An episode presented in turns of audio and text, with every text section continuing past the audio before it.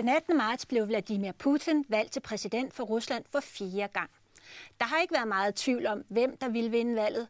Putins primære modstander, Alexei Navalny, fik ikke lov til at stille op.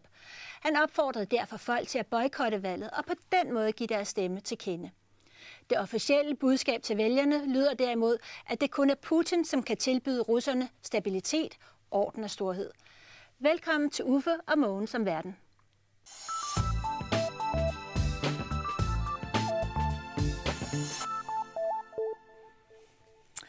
Mogens, øh, hvordan vurderer du valgresultatet øh, af altså præsidentvalget her? Hvordan vurderer du hans, øh, hans valg? Det har jo været fuldstændig programmeret på forhånd, hvordan det valg skulle falde ud. De vigtigste reelle oppositionskræfter har ikke kunne stille op.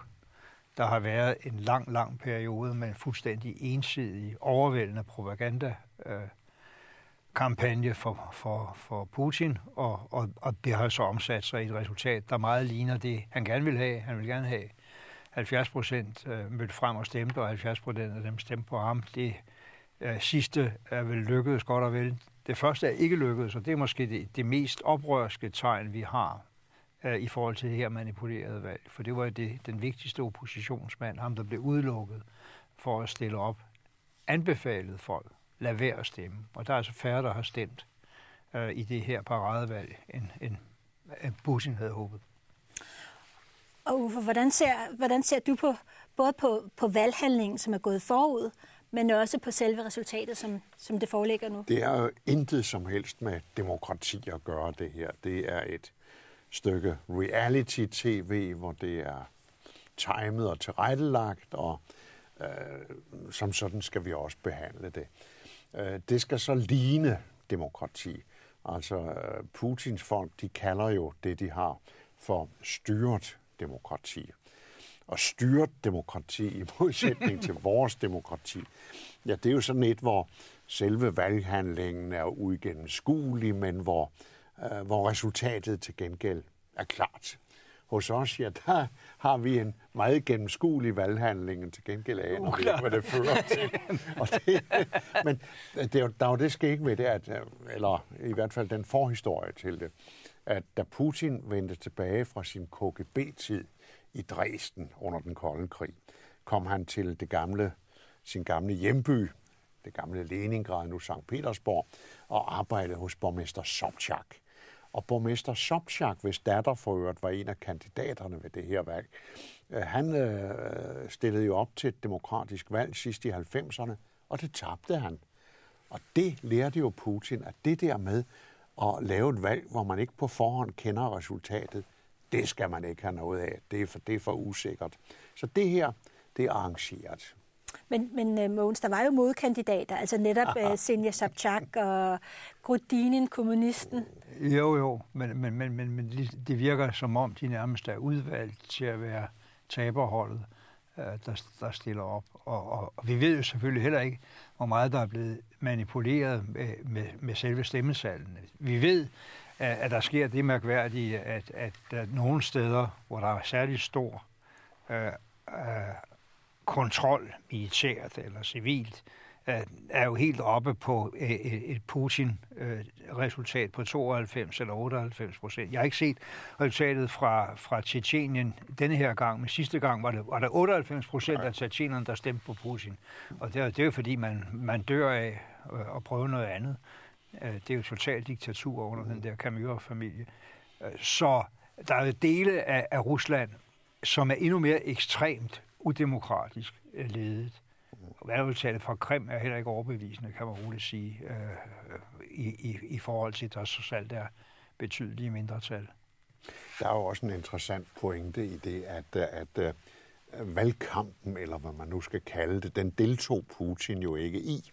Og de kandidater, der havde fået lov til at stille op, de svinede jo hinanden til på tv ja, ja. i uh, de debatter, der var der, i en grad, som vi jo slet, slet ikke har set magen til. Det var meget underholdende at se. Men, men uh, det gjorde jo, at Putin uh, særlig stærkt fremstod som ham, der var hævet over det hele. Og så er de jo blevet fyldt med propagandaportrætter af ham på tv, som er groteske set i en dansk sammenhæng, Men øh, man må sige, at øh, der blev gjort alt tænkeligt for at nå det resultat, som man så nåede. Man kan sige, at Putin har jo selvfølgelig øh, ved hjælp af, af store olieindtægter i en lang del af hans periode som hersker mm. præsteret nogle, nogle resultater, som nogle folk vil sige, det går bedre i, i vores liv. Og det i kombination med den der massive ensretning af meningsdannelsen, gør selvfølgelig, at det kan godt være, at han ville være, være blevet valgt, øh, også selvom de ikke har fiflet med selve stemmetallet. Jo, ikke? Og hvem, hvem skulle de ellers stemme nej, på? Nej. Og, og retfærdigvis skal man vel også sige, at, at øh, mange russere, ikke mindst dem, der lever sådan lidt klemt uden for de store byer, de søger tryghed. Ja. De har haft et forfærdeligt liv. Ja. De, har, de gamle af dem kan jo huske, hvordan tiden var under Stalin. Og så har de oplevet hele den usikkerhed og fattigdom, da så pludselig Sovjetunionen bryder sammen. Putin er jo en form for tryghed. De får deres pensioner. Okay, de er ikke så store. Øh, og, og, og, og, og så vælger de det trygge. Det er der ikke noget at sige til. Og så har propagandaen jo ikke bare været, at Putin er, er supermand, men det har også været at spille på den der dybe mistro til omverdenen, ja. som, som øh, ligger hos russerne. Det er de jo blevet opdraget med i 100 år. Jo, og han er den, der kan beskytte dem, og han ja. lover at beskytte dem. Og så går han ud. Det er, jo, det er jo noget, man møder meget i de reportager, der kommer fra, uh, fra Rusland. Det er, at man er glad for, at han har genskabt respekten for mm. Rusland. Mm. Og der er det, vi lige skal huske på, respekten. Jamen, uh, respekt i hans optik, det er jo det samme som, at omverdenen skal frygte ham. Altså frygt og respekt, det er jo ikke det samme i vores begrebsverden. Mm. Det er det i den begrebsverden, han arbejder i. Og den frygt, der er omkring Rusland, har jo ganske rigtigt gjort, at Rusland nu sidder med ved bordet og, og, og, og har indfly, en indflydelse, som ligger milevidt øh, over, hvad ellers Ruslands økonomiske styrke og politiske spillestil øh, burde give dem. Så, så ser man jo det billede, Putin er hovedansvarlig for to tragedier i det østlige Ukraine. Masser af mennesker fordrevet, 10.000 døde. Øh, den intervention, han har der, han er hovedansvarlig for, at Assad, øh, som har slået så stor en del af sin befolkning ihjel, sidder der endnu i, i Syrien. Men fortællingen på russisk fjernsyn, ja. det er jo, at vi har været i Syrien for at bekæmpe terrorister. Vi, vi hjælper vores sprogbrødre i Ukraine med at holde de der uh, pronazistiske kræfter uh, tilbage. Ikke? Altså, det er jo en helt, helt anden fortælling, som appellerer til, til uh, russernes frygt, i øvrigt også for muslimske terrorister, fordi de har så haft Tjetjenien, de har haft uh, andre episoder nede i Kaukasus, de har haft uh, de der uh, gisseltagninger til teaterforestillinger i, i de store byer. Så, så, så han spiller konsekvent på den monumentale frygt for, hvad omverdenen kan bringe. Så den fortælling, der bringes ud, det er jo, at så kommer de der vemmelige kale i Amerika og i Europa, de rotter sig sammen imod Rusland. De kommer med fuldstændig ubegrundede beskyldninger mod Rusland. De er kun ude på at hænge Rusland ud. Og ja, den køber man jo hvis men, man ikke får en anden fortælling. Ja, ja. Men kan man ikke sige, at øh, skal man sige, valgresultatet i sig selv, altså med 74 procent, også er en opbakning til den udenrigspolitiske linje? Står han ikke stærkere end nogensinde før i virkeligheden? Jamen, jeg, jeg synes, man skal passe meget på med at bruge de der termer, som vi bruger, når vi taler om valgresultater i vores form for demokrati. Jeg hæftede mig også ved, at der var nogen, der talte om en jordskredssejr til Putin. Jamen, det er jo nonsens, når man ser på, hvordan hele valghandlingen er opbygget, og, og hele det, der ligger forud, fordi det er jo ikke selve valget, der er afgørende der, det er alt det, der ligger forud. Øh, er der mulighed for, at øh, politiske meninger kan blive dannet, kan føre til partidannelser, at der kommer en normal opposition osv., jamen det er der ikke. Og det er så muligt, at de har ret, som siger, at Øh, det kan ikke lade sig gøre i Rusland. Det er for stort et rige. Det skal have den faste hånd, som Putin altså kommer og tilbyder. Øh, det er da muligt, det er rigtigt, men øh, det er jo altså ærgerligt, synes jeg, at sidde udefra og se, hvordan det der potentielt meget, meget rige land, med en meget rig kultur, rig øh, historie inden for litteratur, musik osv., at de altså i den grad ikke har udnyttet de ressourcer, de har, og så oven i det er blevet en trussel over for deres omgivelser, fordi de vil have lov til at bestemme, hvordan naboerne indretter sig. Men hvordan har Putin selv defineret sin, sin sådan fremadrettede udfordring? Hvad er det? Hvad skal han nu med sit altså landslide victory, selvom vi ikke helt accepterer præmissen for det? Så har så officielt legitimt ser det jo, altså kan man sige, ser det ud som om han har haft et godt valg. Jo, han, han har jo lovet en lang række øh, sociale og økonomiske forbedringer, der kan fortsætte, som han siger, jeg har allerede bragt jer meget, meget langt væk fra de kaos, der herskede, da jeg kom til i 2001. Øh, og, og, og, og, og der må man jo sige, de, de løfter hviler på sand, fordi Ruslands økonomi er så ekstremt afhængig af oliepris. Øh, og det meste af det, han kunne få lov til at dele ud og popularisere sig selv med, det skete, da olieprisen var ekstremt høj. Nu har den været lidt meget nede, lidt oppe, og nu er den på vej ned igen. Øh, og, og Rusland er ikke et land, øh, hvor, hvor, hvor indkomstkilderne kommer mange andre steder fra, end netop fra olien. Så der er han meget udsat, og så er han meget udsat, øh, fordi han er ved at overanstrenge sig militært for at gøre Rusland stort igen. Altså, man kan godt forestille sig en Putin, som øh, i hvert fald bliver stillet over for, at hans folk siger det samme, som øh, de sagde til Gorbachev, da han spurgte, hvordan sandheden så ud. Øh, at, at det her system kan simpelthen ikke bære så voldsomt et rustningskapløb. Mm. Altså det spørgsmål, du stiller, det kom der jo et delvist svar på i den store tale, han holdt til nationen ja. forud for valget, som var hans eneste bidrag til valgkamp, hvis vi skal kalde den det. Og det var en meget stor og lang tale, hvor der var to interessante elementer i. Det ene, det handlede om netop økonomien, og hvor det jo sådan set fremgik, at øh, han udmærket forstod, at der skulle laves om på nogle ting. Altså han talte ikke om reformer, for det ord har en dårlig klang i Rusland. Men øh, der er nogle ting, der skal laves om, og der lå jo indpakket i alt det her, at det er noget, der kun kan ske i et samarbejde med Vesten.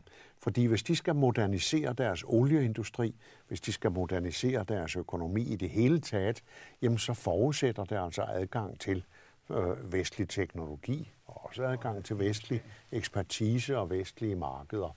Så der i ligger jo også et, et udsagn om, at, at øh, de der sanktioner, der blev lavet efter, at han øh, erobrede Krim og startede krigen i Øst-Ukraine, de bider jo virkelig. Og når det er svært at få øje på lige i dag, hvor nogen jo siger, ja, men nu går det jo bedre, så hænger det jo sammen med, som, som Mogen siger, olieprisen. Altså olieprisen, man plejede at sige sådan øh, slag øh, tommelfingerregel, at olieprisen skal gerne være oppe i sådan 110-20 dollar per tønde, for at det russiske statsbudget hænger sammen. Olieprisen har så været helt nede under 30 dollar per tønde. Og pengene er jo fosset ud af den russiske statskasse. Deres øh, reserver er blevet tømt, og samtidig så har vestlige sanktioner, og så de sanktioner, de selv har lavet imod os, for eksempel mod landbrugsvarer og sådan noget, det har jo virkelig ødelagt økonomien. Nu er olieprisen så for øjeblikket oppe omkring de 60, men som øh, Mogens siger, lidt på vej ned, ser det ud til. Men den ligger der omkring. De har også strammet op på økonomien, så de behøver ikke så meget som før men deres reserver er tomme, og de har slet ikke råd til det, der var det andet punkt i hans store tale, nemlig den der store modernisering af militæret. Og der blev vist nogle animerede film af nye missiltyper, mm. som slet ikke eksisterer, men som man i Vesten har været vældig optaget af og vældig bekymret for. De eksisterer altså ikke andre steder end i, på tegnebrættet, og han har ikke penge til det, samtidig med, at han altså skal øse penge ind i Krim for at gøre dem gladere og tilfredse dernede. Mm. Men, men i, sådan i al ærlighed, så har Putin vel været, vel været god for Rusland. Altså, mm. øh, i forhold til altså, livsindtægterne er steget, og pensionsalderen, eller, eller man har fået mere i pension, øh, øh, gennemsnitsalderen er steget, øh, man drikker mindre vodka, alle de ting, som man ligesom ellers forbandt med, med Rusland. Jamen det er klart, at han står på baggrunden af totalt kaos, som desværre udfordrede sig under den korte demokratiske periode efter Sovjetunionens sammenbrud, øh, hvor Øh, der var mange gode demokratiske kræfter i spil, men dem, der vandt, det var, det var oligarkerne, og dem, der tilegnede sig stort set hele den gamle samfundsformue øh, til spotpriser, og som derefter, sammen med Putin, har cementeret magten over systemet. Der, det, der, det, det demokrati, man skrev ind i forfatningen i starten af 90'erne, det er en tom skal. Øh, indholdet er, øh, at der sidder nogle få mænd øh, på toppen af et statsdirigeret erhvervsliv, ikke mindst oliebranchen, og så øh, øh, øh sikkerhedstjenesterne og regerer sammen med Putin. Og i øvrigt er der mange af dem, der både er en baggrund øh, sammen med ham i sikkerhedstjenesten, og nu er blevet store pengemænd. Ja, og hvem, hvem er Putins øh, venner? Hvem er det, han regerer sammen med? Altså, øh, Mogens sagde det lidt. Det er en meget snæver kreds. Og det er typisk gamle kolleger fra KGB, øh, gamle venner fra tiden i øh, St. Petersborg, og det er dem, han, han omgiver sig med tæt. Og de sidder på nøglepositioner, de er blevet stinkende rige. Altså, øh, det lugter jo langt væk. Og det er jo derfor, man kan se nogle af de sanktioner, der er lavet, for eksempel i USA, der har indført den såkaldte Magnitsky-lovgivning, forhindrer dem i at rejse ud og besøge deres paladser og deres børn i dyre kostskoler ude i verden. Jamen, øh, det er jo virkelig stinkende rige mennesker. Øh, og Putin selv, jamen, der slap jo lidt ud med de der Panama Papers, der blev skrevet så meget om for, for nogle tid siden. Øh, noget med en af hans øh, barndomsvenner, der var cellist øh, i, øh, i uh, Bolshoi-orkestret, der nu havde en formue på et par milliarder dollars, øh, øh, øh, som han havde anbragt et eller andet sted. Det lugtede jo af, at Putin han sådan skulle have anbragt lidt penge hister her. Men altså, jeg ser der frem til den dag, øh, hvor han har opført sig så groft over for naboerne, at de vestlige efterretningstjenester virkelig slipper løs, hvad de har af viden om, hvad han har tilegnet sig, og hvor de penge ligger rundt omkring. Altså, der må ligge en saftig historie der et eller andet sted. Men øh, det er et kleptokrati, han omgiver sig med. Og det interessante er, at nu her, hvor han altså kan se frem til i hvert fald seks år, og hvor han jo svarede på et spørgsmål valgnatten og sagde, vil jeg fortsætte derefter? Ja, det kan da godt være, at jeg bliver 100 år. ikke sandt? Mm. Altså, han kan jo kigge til Kina og se, hvordan kammerat Xi nu nærmest kan sidde på livstid. Så vi ved jo ikke, hvad han vil, for der er ingen afløser på plads. Øh, og en afløser, det må man formode vil blive en, som er formet øh, efter hans egen, øh, efter hans egen skabelon. Minder det ikke lidt om det gamle kommunistiske nomenklatura? Mm. Ja. Jo, det er jo endnu snævrere. Ja. Det, er, er, er, ja. det er nogle få håndfulde mennesker i virkeligheden, ja. der, der sidder på alle pengene og, og, og, og er øverst kommanderende i hæren og, KGB, og det nye KGB-PS. Altså, det er jo interessant at læse om beslutningssystemerne. Ikke? Ja. Og for eksempel beslutningen om at gå ind og erobre Krim, jamen de sad en to, tre, fire mand og det er så ham, der har den endelige beslutning. Det er en meget, meget snæver beslutningsgruppe, der sidder der, og det ender hos ham. Så han sidder jo virkelig med en magt, som de jo ikke havde i de gamle systemer. Øhm, men altså, Putins venner, bliver de ved med at støtte op om ham? Altså hvis nu, at vi rammer den på Magnitsky, med, via Magnitsky-lovgivningen, de ikke længere kan sende deres børn til Vesten, øh, de at gå på fine skoler, at de ikke selv kan rejse, at de ikke kan købe ejendomme i øh, Frankrig øh, ved Rivieraen og øh, vil, vil de så blive ved med at støtte ham? Man kan på en eller anden måde håbe på, at, at uh, ligesom man kan håbe på i forhold til Trump, at hans milliardærvenner vil sige, at du, Donald, den politik, du fører, den går ud over vores indtjening. Mm. Skulle vi ikke tage og skifte kurs? Ja. Så man godt forestille sig, at, at det samme kunne ske omkring Putin at, at man rammer dem for hårdt. Og der, derfor skal man måske i virkeligheden koncentrere sig om at se, om man kan ramme dem øh, endnu hårdere. Altså, nu synes jeg lige, vi skal slå fast, at, at formålet med den politik, der føres fra Vesten over for Rusland, er jo ikke at få fjernet Putin. Altså formålet er at få ham til at opføre sig ordentligt og leve op til de spilleregler, som mm. Rusland selv har skrevet under på. Øh, og, og jeg tror da, at hvis, hvis man skulle lægge et pres på en måde, så han blev fjernet, så kunne man risikere at få en, der var endnu værre mm. at have med at gøre. Uh, men det indgår jo også i hans verdensbillede, at han er bange for de der såkaldte farverevolutioner, som han så. Orange revolution i Ukraine, øh, revolutionen, der var i Georgien osv. Altså de der revolutioner, der fjernede lederne, og hvor det i hans optik er Vesten med USA i spidsen, der har stået bag de der mm, mm. Øh, folkelige opstande, øh, der fjernede gamle korrupte ledere. Så øh, øh, ja, jeg synes, det er en svær situation at finde ud af, hvordan man på den ene side kan lægge det pres på ham og den snævre kreds omkring ham, som får dem til at forstå, at, at, at det er bedst at ændre adfærd, og så samtidig undgår at forøge deres paranoia og deres isolation. Mm-hmm. Ja, for noget af det, de står over med, det er jo, at altså, økonomien skal forbedres. Der har været en lille vækst, ganske lille vækst, men, men i forhold til det, som Putin lover i sin 1. marts tale om en, en 50 procents øh, forøgelse af, af, af, af hele skal man sige, vækstgrundlaget, og hvordan vil han gøre det? Øh, Jamen, det har, han, det har han ikke penge til, som det ser ud nu, ja. og, og, og gøre. Slet ikke inden for den seksårsperiode, han har tildelt sig selv nu. Så, så, så der kan komme et, et voldsomt pres. Jeg tror sådan set, øh, dels er det ikke vestens mål at, at lave øh, regimeskifte, som de tror og påstår, eller påstår derovre. Øh, men, men man tror altså også, at hvis der overhovedet kan ske noget positivt, så er det det der med, at folkene omkring ham, som har så stærke økonomiske interesser i, i fremgang, som så også kan drøbe lidt ud på alle de andre russere, Øh, at de vil sige, skulle man ikke lige se og få frigjort nogle ressourcer ved at forsone os lidt mere med Vesten øh, og ruste lidt mindre. Altså en af de store, store skader, han er med til at påføre verden, det er, at vi bruger alt for mange penge på militær igen. Nu, nu, nu spurgte du, har ja. han ikke været god for Rusland? Det synes jeg da ikke, han har i og med, at øh, den menige russer måske nok føler en form for tryghed. Øh, men de har jo slet ikke udnyttet det potentiale, de har.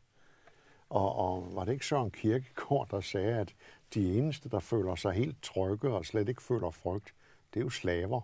Dem, der ikke har det frie valg, øh, den frie vilje. Mm, så har han været god for Rusland. Han har i hvert fald ikke været god for Europa. Han har ikke Nej. været god for verden. Nej. Og det er jo tydeligt, at hans projekt går ud på at svække øh, de systemer, der er omkring ham, svække vores tillid til vores egne systemer, svække tilliden til europæisk samarbejde, svække tilliden til det amerikanske demokratiske system. Og det er der, han fører den der såkaldte hybride krigsførelse, hvor han bruger alle mulige elementer, lige fra små grønne mænd, der går ind og besætter et parlament på Krim, og til indblanding i øh, valgkampen i USA og Tyskland, Frankrig, Sverige og andre steder. Men er det ikke en form for aggression i virkeligheden? Altså når vi oplever øh, for eksempel et øh, cyberangreb på, på Mærsk eller på Forsvarsministeriet eller på Estland i sin tid. Ja, Estland ja. eller når når England oplever eller Storbritannien oplever en nervegiftangreb øh, på en altså ganske vist målrettet mod en dobbeltagent, men men har det, det, der er 38 mennesker, som siger, de har været påvirket af den her nervegift. Er det ikke en form for, for, for, for direkte angreb på os, som man i virkeligheden kan, skal svare igen på med samme metode? Eller? Jo, det skal man selvfølgelig... Nej, man skal ikke svare igen på samme, med samme metode. Vi skal ikke have nogen ja. giftgasangreb ind i Rusland, men, med, eller nervegasangreb ind i Rusland. Men, men, men det er jo øh, for det første rigtigt, at det er aggression i en ny form, og det er jo mere principielt en understregning af, at de mest truende øh, elementer i sikkerhedsrisikoen fra Rusland, men i det hele taget i verden, de knytter sig til de nye former for krigsførelse, cyberangreb, øh, nedlægge samfundenes evne til at fungere, øh, propagandakrig, som underminerer den politiske stabilitet, som vi har set det med påvirkningen af valgresultaterne. Øh, og, og selvfølgelig også den slags øh, nålestiksaktioner, som, som det der nervegasangreb er. Og det, det, det, når vi skal prioritere, hvad vi skal gøre, så er det først og fremmest at beskytte os bedre mod de trusler.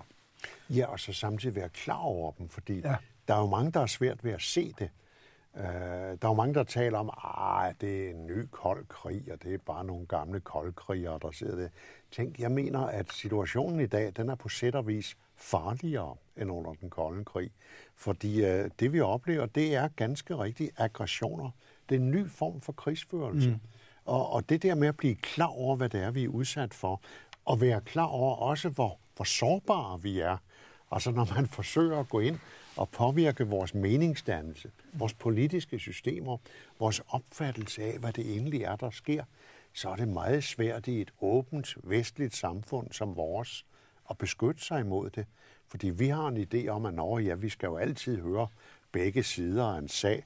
Og hvis den ene her er så manipuleret, som den er en gang imellem, så er det jo altså svært at, at leve med en ordentlig balance. Så det vil sige, sige at vores demokrati er i virkeligheden øh, en hemsko i forhold til at komme med et ordentligt svar? Jo, altså Putin er jo øh, kendt for at, at have det sorte bælte i karate. Og der drejer det sig, øh, sig om i karate at udnytte modstanderens vægt og balancesystem mm. til at få modstanderen væltet om kul. Og det er jo det, han gør i sit spil imod vores liberale demokratier. Det er at finde ud af, hvordan han kan vælte meget store typer på måtten på gulvet ved at, at dreje os der, hvor vi har svage punkter i vores demokratiske systemer. For det har vi da. Og det er jo en analyse af, at han skal ikke, han, jeg tror ikke, han overhovedet planlægger at prøve at vinde en frontal gammeldags atomkrig. Mm. Men han, han, han, han, han gambler på, at han ved at bruge de der metoder, plus de begrænsede, men, men meget voldsomme interventioner i Syrien og Ukraine, øh, der kan han ved hensynsløs anvendelse af det apparat, han har faktisk, øh, sætte modstanderne skakmat, medmindre de vil starte en større krig. Ja. Og det ved de jo ikke.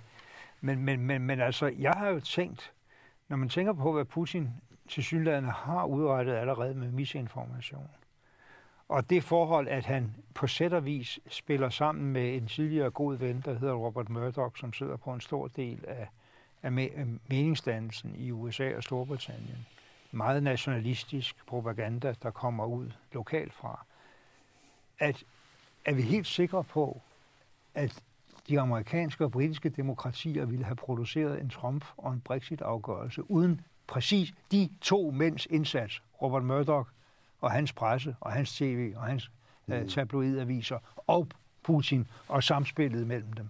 Og det er jo en frygtelig tanke omkring, uh, hvor sårbar vores demokrati er. Det synes jeg er en meget relevant spørgsmål, fordi mange beslutninger i vores demokratier bliver jo taget sådan meget ja. tæt med en meget lille margin. Ja. Uh, altså se på den lille margin, der fik en Trump valgt.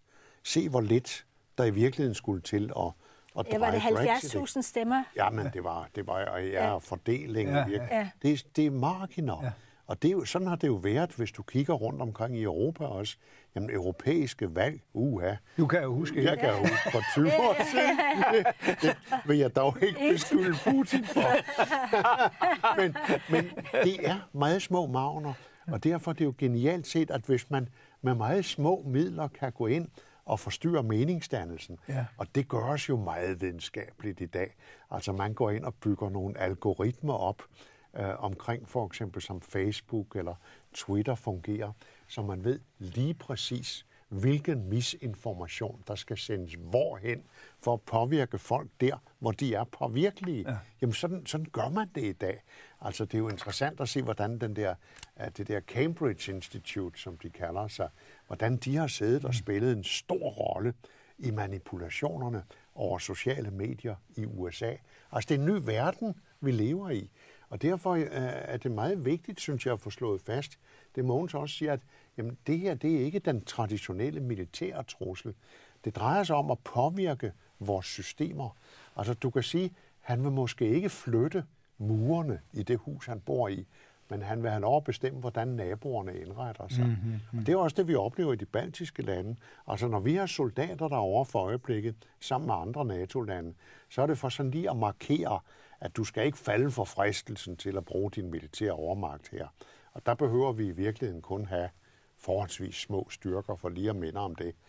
Men så prøver han på anden vis at gå ind og påvirke tingene for at, at påvirke valgresultater. Senere i år skal der være valg i både Sverige og Estland, øh, slutter Letland, og øh, der foregår uhyggeligt meget. Svenskerne, de er helt op tæerne over det her. Og der er kommet eksempler frem på grov manipulation, misinformation og direkte forfalskede breve og sådan noget, som stammer fra russiske troldefabrikker, som man kalder det i det moderne sprog. Men der kan man sige, at Danmark øh, er vi ikke begunstiget af hele vores folkeoplysnings øh, skal man sige, tradition. Mm. Øh, og øh, jeg ved, at der altså, den øh, russiske ambassadør, han har sagt, at Danmark er helt umulig at påvirke i virkeligheden. Er det sådan noget, der skal til? Er det sådan en, en, altså ikke kun omkring, men i det hele taget, folkeoplysning, kritisk tænkning, civilsamfundssamtale, er, er, er det noget af det, som, som vi i virkeligheden skal måske eksportere? Ja, public service, ja. som vi har en aktuel diskussion ja. om. Altså, ja. jeg, jeg skal ikke fordybe mig i detaljer i det der, men, men jeg er meget, meget bekymret for, hvis man reducerer, skal vi sige, den nationale øh, public service indsats, øh, fordi jeg tror, det er noget af det, der sammen med de faktorer, du nævner, har, har gjort os mere immune ja. end, end, end dem, hvor al nyhedsformidling er kommercialiseret. Nu har vi også den fordel, at vi har et lille sprogområde. Ja, ja. Og selv mindre end det svenske, ikke sandt? Det, det, det, det begrænser det lidt, men stadigvæk, jeg er helt enig.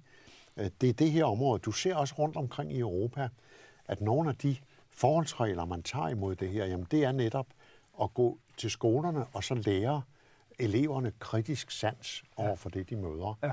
Og der er, når du tager mediernes rolle, øh, jamen der er det med den gode, traditionelle, professionelle journalistik, det er så uendelig vigtigt, og derfor er jeg meget enig med Mogens i, at øh, public service, hvor man altså understøtter netop professionel journalistik i medierne, det er så uendelig vigtigt, at det at begynde at pille ved det lige nu, det er ikke særlig klogt. Hvis vi skal tilbage til Rusland, mm. øh, så kunne jeg godt lige tænke mig, at vi lige snakker lidt om menneskerettighedssituationen. Fordi øh, har det overhovedet, altså hvad er det, som Putin gerne vil have, at vi skal blive til? Er det ligesom øh, et russisk samfund med, med den situation, og hvordan er menneskerettighedssituationen egentlig i, i øh, Rusland? Øh, altså for jeg, eksempel... tror ikke, at, jeg tror ikke, at han, han vil have, at vi skal blive ligesom Rusland. Jeg tror bare, at han vil have, at vi skal blive så uenige som muligt, og så lidt i stand til ligesom at hamle op med ham som muligt. Uh, og, og det går jo desværre meget godt, når man ser på valgresultaterne rundt i Europa. Men, men menneskerettighedssituationen i Rusland, jamen den er jo kritisk øh, på mange måder. Øh, det er ikke et gammeldags diktatur. De bliver ikke alle sammen spærret inde. De bliver slet ikke skudt på stribe, som i Stalins tid. Men, men, men, men øh, vi har jo eksempler på folk, der er døde af at øh, være opposition. Journalister, oppositionspolitikere øh, i Rusland. Og, og, og det vi ser med nervegasangrebet er jo en anden form for reaktion på opposition eller dissens. Men det du ser, når en kritisk journalist bliver tævet eller ja. eller sådan noget, det er jo ikke nødvendigvis noget, der sådan er beordret direkte lige op fra den øverste capo di capo, bossen der. Det er noget, der følger af den ånd, der er mm. skabt ved, at du har et mafia, en mafia-lignende struktur, et kleptografi, øh, kleptokrati, øh, hvor man sidder og beriger sig på samfundets øh, bekostning, og hvor man så samtidig hårdt øh, styrer tingene. Der breder der sig sådan en fornemmelse af, hvad det nok er, dem oppe i systemet gerne vil have. Mm. Ligesom det der med, når der har været valgsvindel rundt omkring øh, ved det nyligt afholdte valg, så er det ikke nødvendigvis noget, der er beordret fra Kreml der har været nogle lokale chefer, der har tænkt, det vil nok gøre sig godt, hvis vi gør sådan og sådan. Det er det, der foregår, og det er jo det, der kommer til at gennemsyre og forgifte et samfund, hvis det ikke har alle de mm. øh, kontrolmekanismer, som et åbent demokrati som vores har. Men kan man ikke sige, at vi udfordrer Rusland med vores åbne demokrati, at det, så længe vi har åbne demokratier, så er vi per definition en udfordring. Ja, ja af det system. Fuldstændig rigtigt. Og det er derfor, nogen når, når, når, når de siger, at øh, vi må hellere lade ham gøre, som han vil, og ja. lad os nu ikke gøre for meget ud af det her. Og det der med sanktioner, det virker jo alligevel ikke. Skal vi nu ikke bare pakke sammen, og så videre. Ja, så har vi jo bare givet op. Og øh, jeg synes, der er det der med underkastelse, som jo er noget, man, man diskuterer meget i mange sammenhænge i Europa, er vi blevet så ligeglade med de værdier, vi bygger vores samfund på, at vi er redde til at underkaste os dem, der har nogle andre værdier, bare for at få fred til at leve videre i den ligegyldighed, vi lever i. Det er jo lidt det eksistentielle spørgsmål, mm-hmm. vi i virkeligheden står for, også når vi har udfordringen fra øh, et autoritært system, som det Putin står for. Ja, og bredere autoritære systemer, så har de en attraktion, som kan, være, som, ja. som, som kan være farlig i virkeligheden. Det er jo meget nemmere ja. tit. Det er jo meget nemmere, og plus at det tit lever op til sådan de inderste ønsker, mange mennesker har i ja. deres sorte sjæl. Ja. Jo, men altså, hvem har vi i front i verden i dag? At vi har kineserne, det er en, en anden variant, men det er jo også et autoritært system, som er blevet øh, flere grader mere autoritært under Xi Jinping. Altså, der har været et civilsamfund, der var ved at udvikle sig lidt spontant, og det bliver snævret ind, og hvis man modsiger partiet og ledelsen, så kommer man i fængsel. Man bliver ikke slået ihjel, men man kommer i fængsel. Øh, vi har Tyrkiet, som vi troede, vi sad for nogle år siden i fjernsyn og sagde, at måske kunne udvikle sig til det første velfungerende muslimske demokrati. Vi tog fejl. Det er et, et nyt diktatur, der er blevet etableret øh, med 100.000 mennesker interneret nu, fordi de har stået på en eller anden liste hos Erdogan. Uh, vi har et land som Saudi-Arabien, uh, som spiller så enorm en rolle militært og politisk i den farligste region i verden, som jo er udbredet uh, øh, autoritært system, hvor det åbenbart er en meget fyrig ung mand, øh, kronprinsen, der dirigerer. Så jo, vi, vi, vi har et autoritært tilbageslag uh, i, i verden, og de typer, der sidder i spidsen for det, de slår altså takten alt for hårdt. Du ser det jo også rundt omkring i Europa. Altså selvom du har et EU, hvor vi jo har slået fast, hvilke grundlæggende principper EU bygger på, så ser du, at øh, det kom de skred, især blandt nogle af de nye medlemslande, land som Ungarn for ja, eksempel, ja. hvis øh, stærke ledere her Orbán jo direkte siger, at øh, han har ikke brug for et liberalt demokrati, øh, han foretrækker et styret demokrati, et illiberalt demokrati, ja. som det Putin står med. Ja. Og det, øh, jamen, øh, det ramaskrig, der burde rejse sig, ja, det kom måske nok, men øh, så skete der ikke rigtig mere. Og det er derfor en, en, en, en, en meget alvorlig trussel imod os. Den kommer indefra. Det er ikke bare noget, vi kan sige, det er Putin, det er Xi, det er alle de øh, despoter, der er ved at, at, at, at sætte sig fast rundt omkring os. Det er altså også en sygdom, der kommer indefra. Og Orbán har jo fuldstændig brugt Putins formel i virkeligheden. Det har han. Ved at sætte sig på medierne, ved at hisse op mod omverdenen. Uh, alt, det er alle de samme grundtræk i, i, i uh, den autoritære udvikling, som, som vi har også set i 30'erne i Europa. Der er en fast Ja, der er en meget, meget fin kodebog. Ja. Men kommer vi ikke til at skubbe, altså hvis vi bliver meget sådan, øh, altså hvis vi ligesom påpeger menneskerettighedskrænkelser for meget i forhold til, til Rusland, hvis vi er for, for, for skingre i vores øh, kritik af Rusland, skubber vi så ikke Rusland i retning af Kina for eksempel i Asien, i stedet for at holde, holde det inden for et europæisk samarbejde? Mm. Det er jo altid en diskussion, vil jeg sige. Den er svær at svare på. Jeg tror jo stadigvæk mere på, at hvis man ligesom kan få fat i de ædlere lægemstil, dem der har med penge at gøre, hos de nærmeste rådgivere derovre, endnu mere end man har nu, øh, at så er der en chance for, at de vil foreslå eneherskeren over alle russere øh, og opføre sig anderledes. Det er der en chance for. Jeg tror ikke, at, at øh, Øh, man skal lade være at påpege menneskerettighedskrænkelser. Men jeg tror ikke, man skal lade være at prøve at hjælpe øh, et civilsamfund. Øh, selv med risikoen for, at, at de bliver øh, dømt og fængslet for at have modtaget penge fra udlandet. Nej, altså de, de har brug for støtte. Øh, og, og så kan man sige, øh, som du er inde på, jamen, skubber vi dem ikke i en bestemt retning? Jamen, øh, det Putin og kompaner sidder og venter på for øjeblikket, det er, de der europæere og de der amerikanere, de skal læne sig tilbage i stolen og sige, okay, det virkede ikke, nu gider vi ikke det her mere. Skal vi ikke nu begynde på en frisk? Lad os lave en genstart igen. Mm-hmm. Sådan som det gik efter Georgien. Det sidder de og venter på. Og jeg tror, det er en stor overraskelse, at ikke mindst europæerne har holdt så meget sammen, som vi jo har, når det gælder en, en hård kurs over for de brud på fælles spilleregler, vi har oplevet. Så jeg mener, det vil være meget farligt at pludselig opgive den kurs for, hvad bliver så det næste krav? Og så tror jeg da også, der er nogle tænksomme mennesker i Rusland, der ved, hvor det vir- den virkelige risiko mod dem og deres regime og deres store, potentielt rige land ligger. Det er der østfra. Mm-hmm. Altså, du har 1, hvad er det, 1,2 milliard kinesere, der bor lige op ad grænsen til et meget tyndt befolket område med 20 millioner russere, hvis der er så mange tilbage, og mm. Mm. bunker af land og bunker af rige råvarer.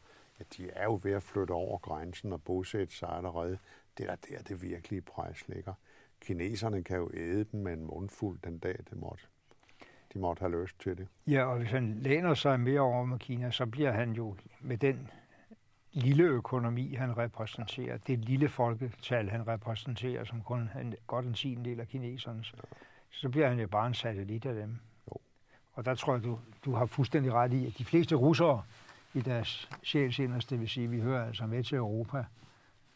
Og det er jo der, kunsten så kommer til at bestå. Det er på den ene side at stå fast i vores krav om, at man respekterer spillereglerne.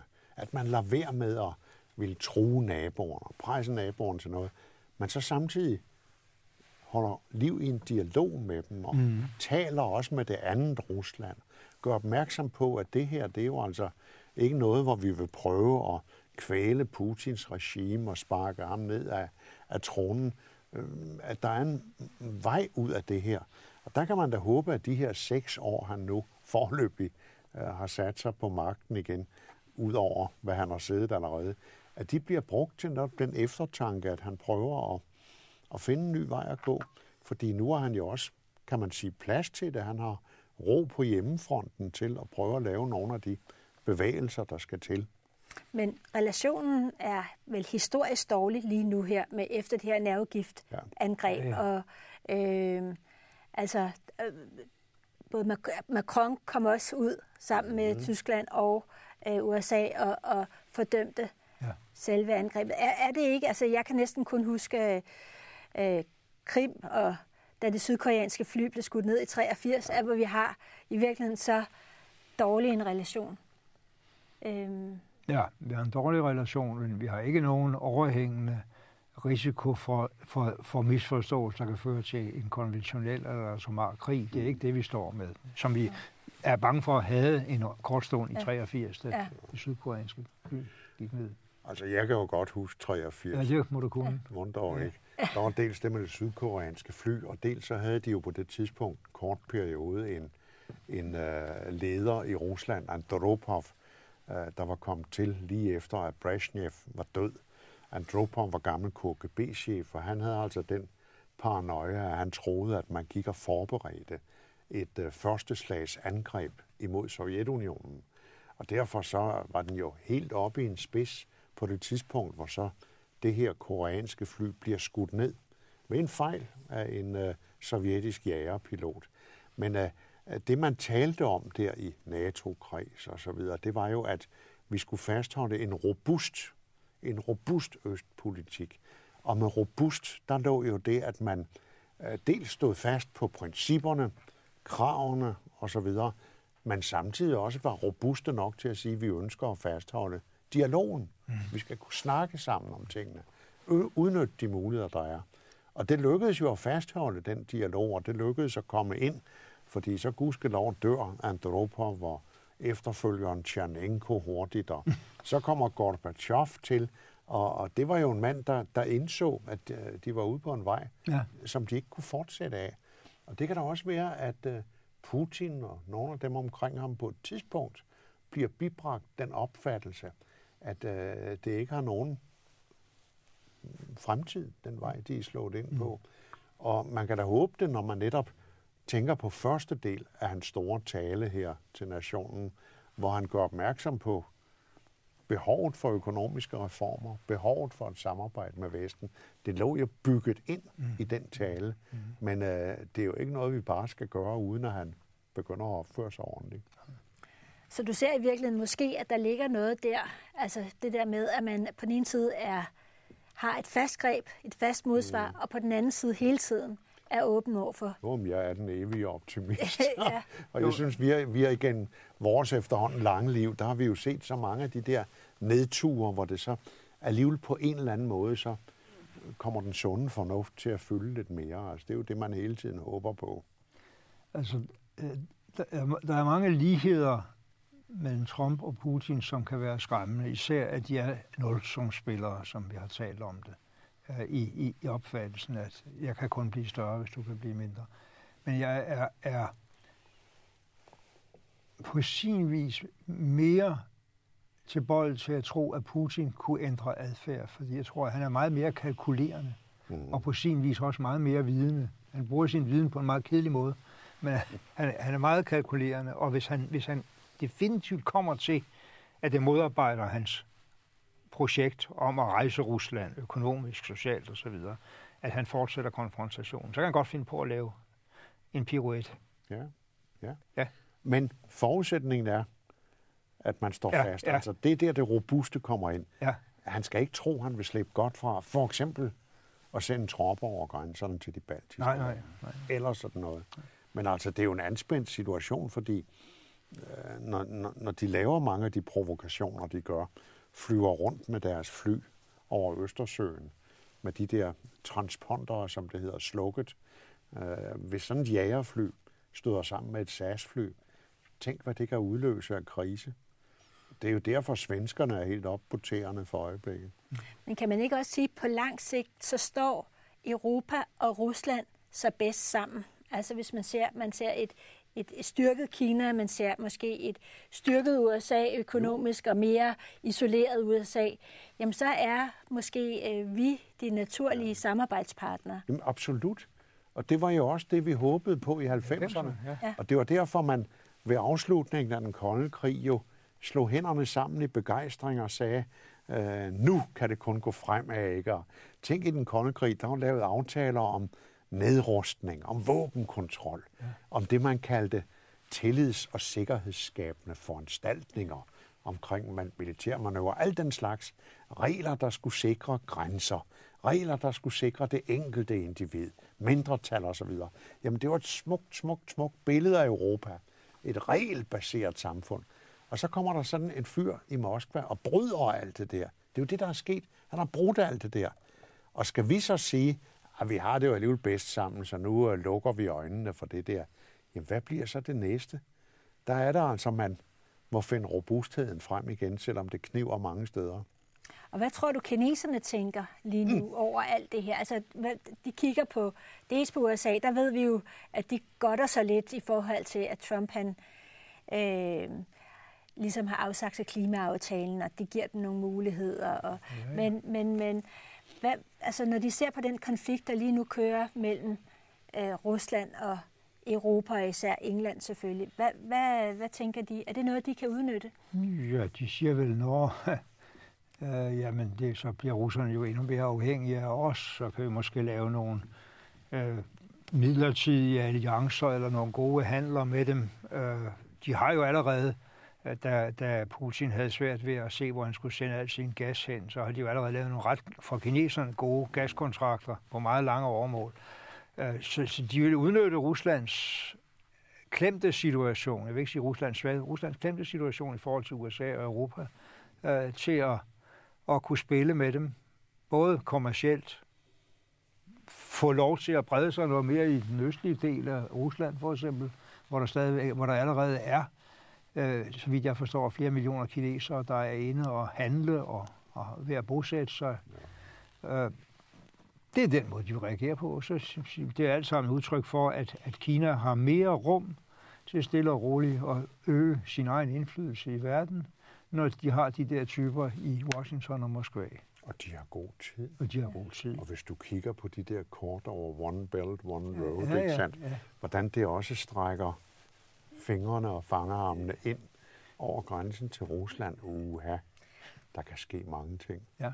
Jamen, man har lige sejlet igennem det arktiske uden hjælp. Ikke? Ja, ja. Øh, det er en one du belt. sejler nord Ja. om, uh, nord om uh, ja. Sibirien. Ja. Det er den der nord nordpassage. Rykkespassage. Ja.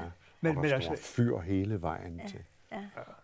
jo, men altså, One Belt, One Road, det er jo, det er jo ikke én vej. Ej, Det er jo en til Sydasien, og en til Afrika, og en til, stort til Europa, og, og, og så videre. Det er, det er Kina, der vil sætte sig på infrastrukturen i den her verden. Og det, gigantiske investeringer, ja. som russerne jo slet ikke har penge til. Nej. Men hvad så? Hvad, hvad, hvad kommer så efter Putin? Altså, og hvordan... Øh, øh, hvad, skal vi, hvad skal vi ønske os? Kan vi gøre Altså, noget øh, kan det jo være, påvirke? at, at han bliver 100 år, og bliver siden til han er 100 år, som han spøgte med der. Men uh, ja, altså... pff. ja. Hvis han selv får lov at bestemme, så vil han vel finde en eller anden, der minder om ham selv, og som kan gøre det, som han gjorde mod Jeltsin og familie, nemlig give ham den immunitet, som gør, at der ikke kommer nogen bagefter og siger, vi har lige en, en øh, restregning fra skattevæsenet, hvor, hvor stammer de der milliarder endelig fra? Har du betalt skat af den Dacia? Hvad med dit palads nede i Sochi? Skal du blive ved med at bruge det? Og så videre. For når man ser på de der øh, selvangivelser, der er offentliggjort med formueangivelser, så er det jo meget beskedent. Meget beskedent. ja, det er en spartansk i virkeligheden. Meget spartansk. Ja. Det er, ja. Jo. Men er det ikke den første opgave, altså nu her, når han sætter sig og er glad over sit valg, er det så ikke at finde ud af, hvordan han ligesom skal køre en efterfølger i stilling? Jo, jo, og det, har, det vil jeg bestemt tro, han har forestillinger om, men jeg tror ikke, at han fortæller dem det, for at de ikke skal blive for storaktige øh, i forhold til ham selv. Men, Der er langt, få- seks år lang tid, Ja. set fra Men- Putins side. Uha, ja. men kan man se nogen, altså er der nogen efterfølgere i sådan ude i horisonten, nogen man tror kunne gå ind og, og, og nogen særligt tætte, eller... Altså, der har jo været et par stykker, hvor man sagde, at det er en, der egentlig er ved at være spændende, og en, der er ved at blive groomed øh, til det job der. Og så er det sådan sivet ud igen. Altså, Putin har også været dygtig til det der med del og hersk. Sådan at flytte lidt rundt på dem. Og de par få typer, der er blevet der, som virkelig har cementeret deres magt omkring ham, de er jo ikke i en aldersklasse, kan man sige, hvor de forekommer typiske som efterfølgere. Så jeg sidder der med en fornemmelse af, at han vil da blive siddende rigtig længe nu. Mm-hmm. Og så prøver at se, om ikke han kan bestyrke, bestyrke sin position. Så I ser ikke, at øh, han umiddelbart, altså hvis der nu sker noget med ham, øh, at han umiddelbart har nogen derude i kulissen. Nej, nej. Hvad med Medvedev, den tidligere præsident? Ja, Han har vist sig at være Puha. en ren satellit af, Jo. af Putin. Ikke? Ren satellitter, han er så travlt med at passe sin store, enorme øh, palæ der lidt op ad floden. Ja, ja. Ja, det er godt klaret på den beskedne løn, man fik som statsminister. Der kan altid komme en ny revolution et eller andet sted fra, en ny folkerejsning. Det ligger slet ikke i kortene i øjeblikket. Øh, og hvis vi skal lave den mest nøgterne analyse, så er det, det er en fra hans hold. Det er en med hans tankegang. Men man kan ikke afvise, at der i løbet af næste seks år sker nogle forskydninger i tankegangen i det hold. Og det vi andre skal gøre i den situation, det er så igen med robusthed som udgangspunkt, at prøve at udnytte alle muligheder for kontakt med det Rusland, der jo også findes udenom mm. de der snævre øh, kleptokratkredse. Altså øh, noget, man virkelig burde investere i. Det er jo de ting, som de også prøver at spænde ben for. Altså det der med at være til stede i Rusland, til stede i debatten. Du kan se, de har lukket nu British Institute, som er altså en britiske kulturinstitutter. Man laver kulturinstitutter. Inviterer unge russere ud på stipendier. Del stipendier ud til unge russere. Kom, studer mm. hos os. Mm. Lær vores samfund at kende. Se det med jeres egne øjne. Altså det vil jo være en virkelig god investering for at prøve at, at øh, undergraver lidt af den der negative fortælling, der får lov at sprede sig om, hvad vi egentlig er for nogle størrelser. Tak til jer, og tak til jer ser, fordi I så med i Ufo Mogens om verden.